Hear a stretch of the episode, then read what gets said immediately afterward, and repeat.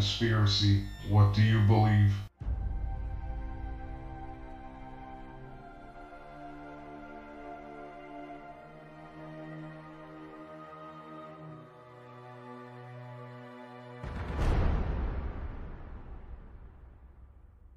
Hi, and welcome to Conspiracies What Do You Believe? This is episode number 22. Aleister Crowley. Do what thou wilt shall be the whole of the law. That's a quote from Aleister Crowley, and it seems to be the center of his religion. Aleister Crowley was born Edward Alexander Crowley on October 12, 1875, in the Royal Leaming Spa, Warwickshire, England. He died December 1st, 1947, in Hastings, East Sussex, England. Lived to be 72 years old. Crowley was born into a wealthy family. His parents were very strict. He rejected his family's belief in fundamentalist Christian Plymouth Brethren faith. His parents. His father was Edward Crowley. From 1829 to 1887, he was 58 years old. He was an heir to a brewery fortune. He was educated as an engineer. He retired before Crowley was born. He was also an evangelist for the Plymouth Brethren Church. His mother was Emily Bertha Bishop from 1848 to 1977. She was 69 years old. She didn't get along with her son. She called him the beast of revelation. And she also lost a baby when in 1880. So, I mean, calling him a beast of revelation, I mean, she doesn't really seem like she cared for him one bit. Not really. Made you makes you wonder when that started, when she just didn't like him from a young age or when he was older. Oh, maybe when she got pregnant with him. Well, it could be. Crowley's father was a traveling preacher. He was 11 when his father died from tongue cancer. He said his father was his hero and friend, and Crowley inherited a third of his father's wealth.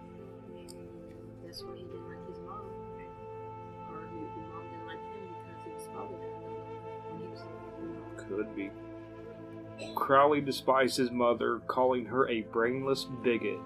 His mother got deeply into religion when his father died. She told him sex was the devil's creation, and if he participated in it, he would be damned. She sent him to boarding school to get rid of her responsibility. There, he explored his bisexuality. He went against his upbringing by masturbating, smoking, and having sex with prostitutes. So he was living a pretty fun life, accordingly. had nobody to tell him what to do. His mom didn't want him. Well, I mean, yeah, she gave, she just got rid of him so she didn't have to worry about him. In Sweden, Crowley had a life changing vision that led him to his calling, which was spiritual vocation. He marked this by changing his name to Alice. He had two wives, Maria Teresa Sanchez in 1929 and Rose Edith Kelly from 1903 to 1908. Okay, he had three children, I guess that he claimed. This first one, his daughter had a wild name. It was Nuit Maud, Ahathor, Hecta, Sappho, Jezebel, Lilith, Crowley. That's a name. He had a son, Alexander At-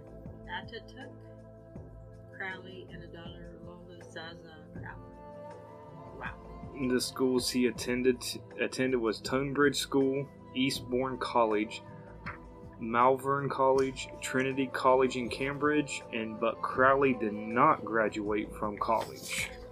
Crowley was an okay, occult, Occultist. occultist. Hey, yay! Ceremonial magician, a novelist, a poet, a painter, and a mountaineer. He practiced magic. He spelled magic. You know how we spelled M A C. G I C, but he added a K to it to differentiate his magic from practical magic. He was a cult figure, but more so after he died. He studied the tarot and wrote the Book of the Law, the Book of Thoth, the Diary of a Drug Fiend. But isn't that how a lot of these people were back then? They were trying to be revolutionaries or whatever you want to call them, and their fame didn't didn't hit them till posthumously Well- after they're dead. A lot of, a lot of times, artists aren't famous Mhm. until they die. Like uh, Dante Alighieri, he wasn't famous till after he died. Yeah. Crowley founded the Thelema religion. It is derived from Western Gnosticism. He said he was a prophet responsible for guiding humanity into the eon of Horus in the early 20th century. Crowley's life was weird. He liked to shock polite society. He was named the wickedest man in the world by the press, and he had profound understanding of practical magic few occultists of his era could match. So he was like extremely, I was almost say talented or smart. He's almost too smart for his own good, and people were afraid of him because of how smart he was. I mean, he probably didn't market himself very well. He probably liked the whole people didn't know much about him they were afraid of him. Crowley crossed a new abyss chasm between the consciousness and unconscious. He explored the inner and upper worlds. Crowley went beyond Masonic and Rosicrucian rituals. He was not satisfied with conjectural theories and assumptions. He yearned for direct personal experience of the Western esoteric traditional mysteries.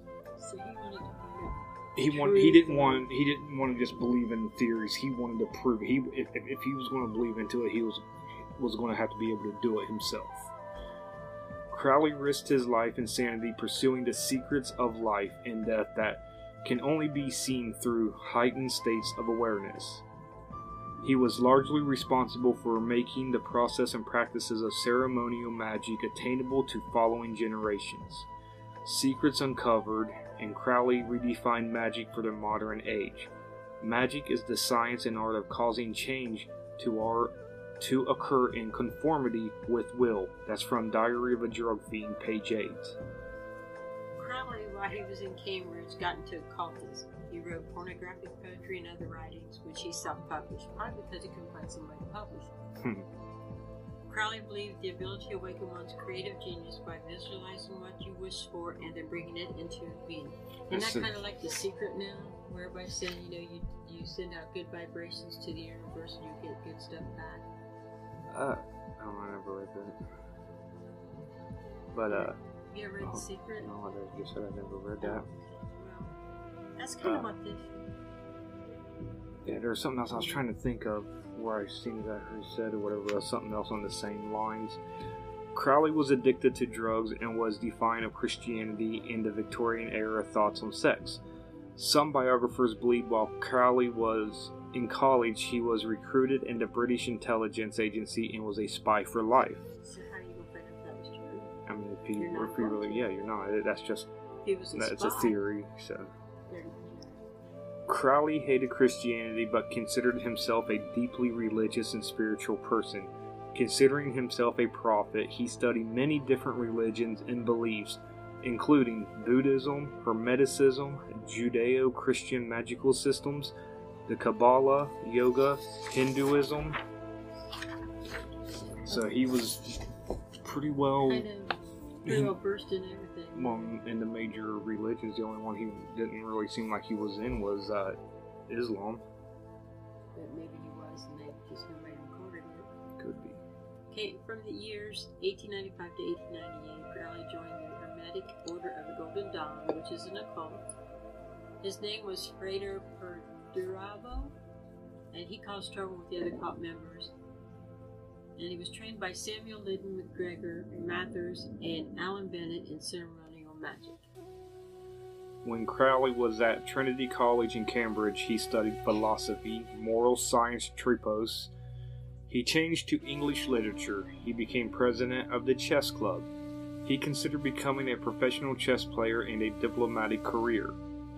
But when he became sick, he faced his own mortality, so he changed his path to pursue his interest in the occult. At Eastbourne College, he studied chemistry.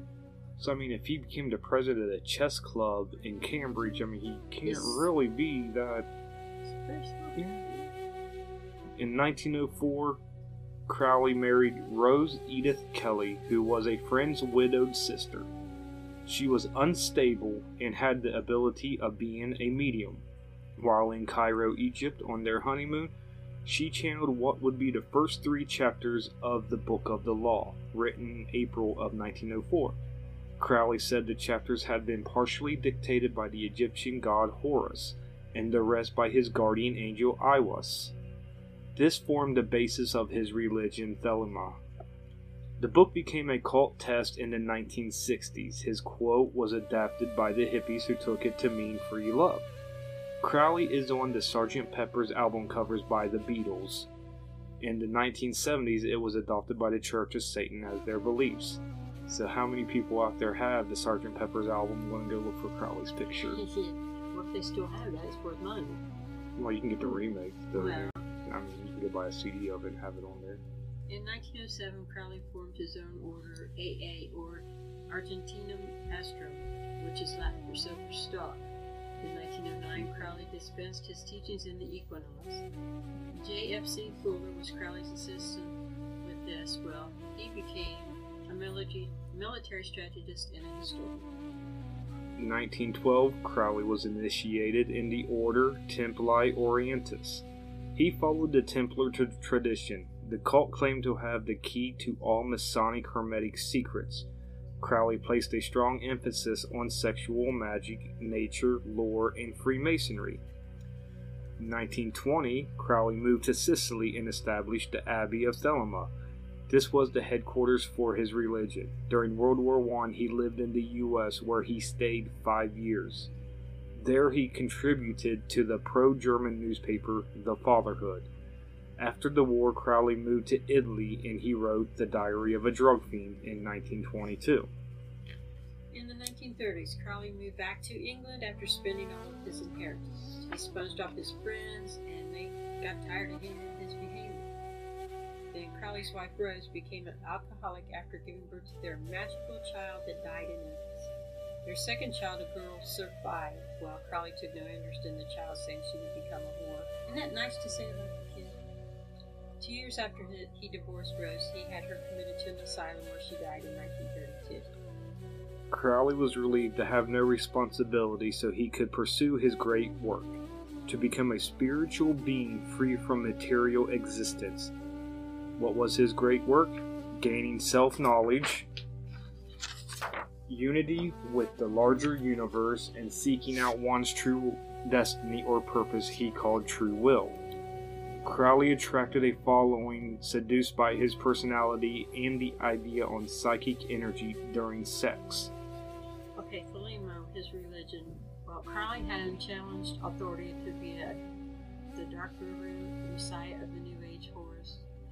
The age of self obsession, cynicism, and glorious excess. Crowley said it would begin in the latter part of the 20th century. Crowley had a gift of attracting self destructive personalities. So he was pretty good at attracting the ones who were just not right in the head. Yep. But he could not prevent the tragedy of one of his young disciples. The young man drank the blood of a sacrificed cat and died. On February 16, 1923, Mussolini had the house closed and the people there deported. Wow. Hey, Crowley had two mistresses. Leah Hutzig, he called her the ape of top. Don't know why. And then Annette Shumway, who used to be his housekeeper. They were always fighting, which became worse when male guests offered to share their wives. Crowley abandoned Leah and his five-year-old son in Tunis, as well as Annette and his infant daughter, and headed to France. He said his only obligation was to himself, so he was really just more about himself than anybody narcissist. else. When Crowley was in Paris, he performed an incarnation of Pan. When he and his assistant didn't show up the next morning, his followers broke the door down and found his assistant dead and Crowley cowering in the corner, murmuring. He didn't recover. He moved to a sketchy boarding house in Hastings, Great Britain. He died December 1st, 1947, alone and poor. His final words were, I am perplexed just something just to throw out there. If you don't know who Pan is, who he was doing the incarnations to, you should really look him up. We might do an episode on him. It's Pretty interesting. Crowley interpreted a new tarot deck named Thoth, which he designed with Rita Harris, who was an artist. When Crowley was called the wickedest man in the world, he denied it. He said his work was for the good. It freed man from earthly rules and opened up to this spiritual existence. Crowley called himself the Beast and claimed He sacrificed 150 children in a year, ejaculations that did not result in pregnancy. The was not, was not right. Crowley's connections to Satanism. Critics described him as a Satanist. Confusion and false information on him. Christian equivalent to the beast in Revelation. Misconception of all occult workings involve Satan and his writings. So basically, if back then nobody knew really a lot about his stuff, and what do most people do if you're doing something they don't know about? It's Satan. Well, and spread rumors. Exactly. You try to defame him, so Right? If it wasn't true, oh well, they didn't care. yeah, but, oh, it's all Satan. And in Scientology, L. Ron Hubbard, he said Crowley was a good friend, but there was never evidence that they ever met. And they had a person in common was Jack Parsons, and they were all members of the OTO. And uh, Wicca, Gerald Gardner, influenced by Crowley's writings, he plagiarized Crowley. Met Crowley twice, met in the last few months before his death. Crowley's fame increased a lot after his death. Some still call themselves Thelemites. People read his books, use his tarot cards, and the 1960s culture. I think the 1960s culture was more close to what he was talking about, hmm like the free will, Free will, love, and all yeah. that, yeah. Crowley believed magic was the essential method for a person to reach true understanding of self and to act on one's true will. Free will and destiny. He practiced a form of sex magic. The law of Thel- Thelema laid out the key principles of life and the, as the way he saw it. Crowley believed most people's sickness were from inhibition, inhibit, Inhibitions. Of sexual impulses, the release of psychic energy through sexual activity. So a lot of people's problems was because they didn't have good enough sex. You know, the guy was kind of hung up on sex there, wasn't he? I, I mean, But if you notice, um, a lot of cults and everybody, the, the No. people all had the same. The ones that started were all kind of like the same. So there you have it. What what we have on Aleister Crowley. You can make up your own mind. His books, I will say, are pretty interesting. So if you want something really good to read, go check out his books, especially Diary of a Drug Fiend.